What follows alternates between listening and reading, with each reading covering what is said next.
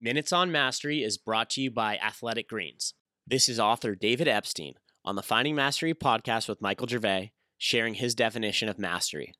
It was interesting because when I was thinking about um, finding mastery and, and sort of thinking about what trying to make explicit to myself what I think mastery even means, to me, some component of it is getting to that stage where you have enough insight into yourself that you can start to dictate this sort of iterative trial and error where you find the individual environment that you know will help you to proceed to optimal outcomes for your completely unique genotype and psychology and environment and there's this this guy J.M. Tanner who has a quote that I love that I stuck in my book. He was the world's expert, uh, the eminent expert in body growth and development. Was also a world class athlete himself, and it's it's basically um, everyone has a different genotype. Therefore, for optimal development, everyone should have a different environment. And you know, I'm interested in genes, so I like the quote. But you could sub in anything for genotype there, right? Everyone has different proclivities. Everyone has different resources to draw on. Everyone has different supports. Whatever it is. Therefore, for optimal development, everyone should have a different environment. And that doesn't mean that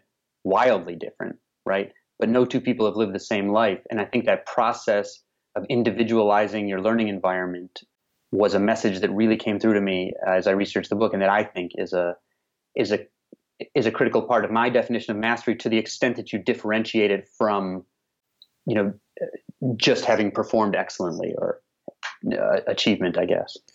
Okay, so if I re- if I re- try to restate your definition just for conceptual reasons, is I think you said when you have such awareness or insight about your uniqueness that you can begin to customize your environment.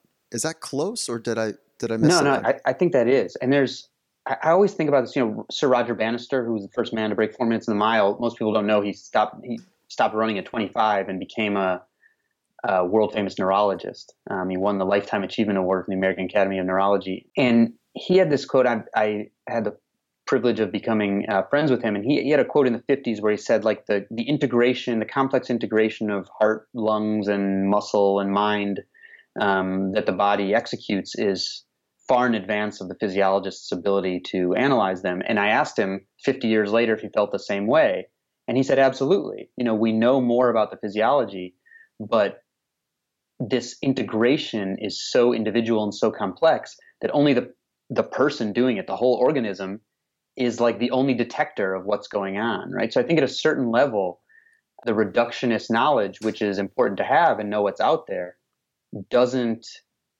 you know, get you further along the learning path anymore. If it did, then we'd, you know, just bring all the athletes into the lab. So that, that's why I think this part of the art of that great coaches pull off is sort of being a partner who walks hand in hand with the athlete on a journey that has to be a lot of self-discovery for the athlete as they figure out what's best for them. For the full Finding Mastery podcast, head over to findingmastery.net or check us out on Apple Podcasts.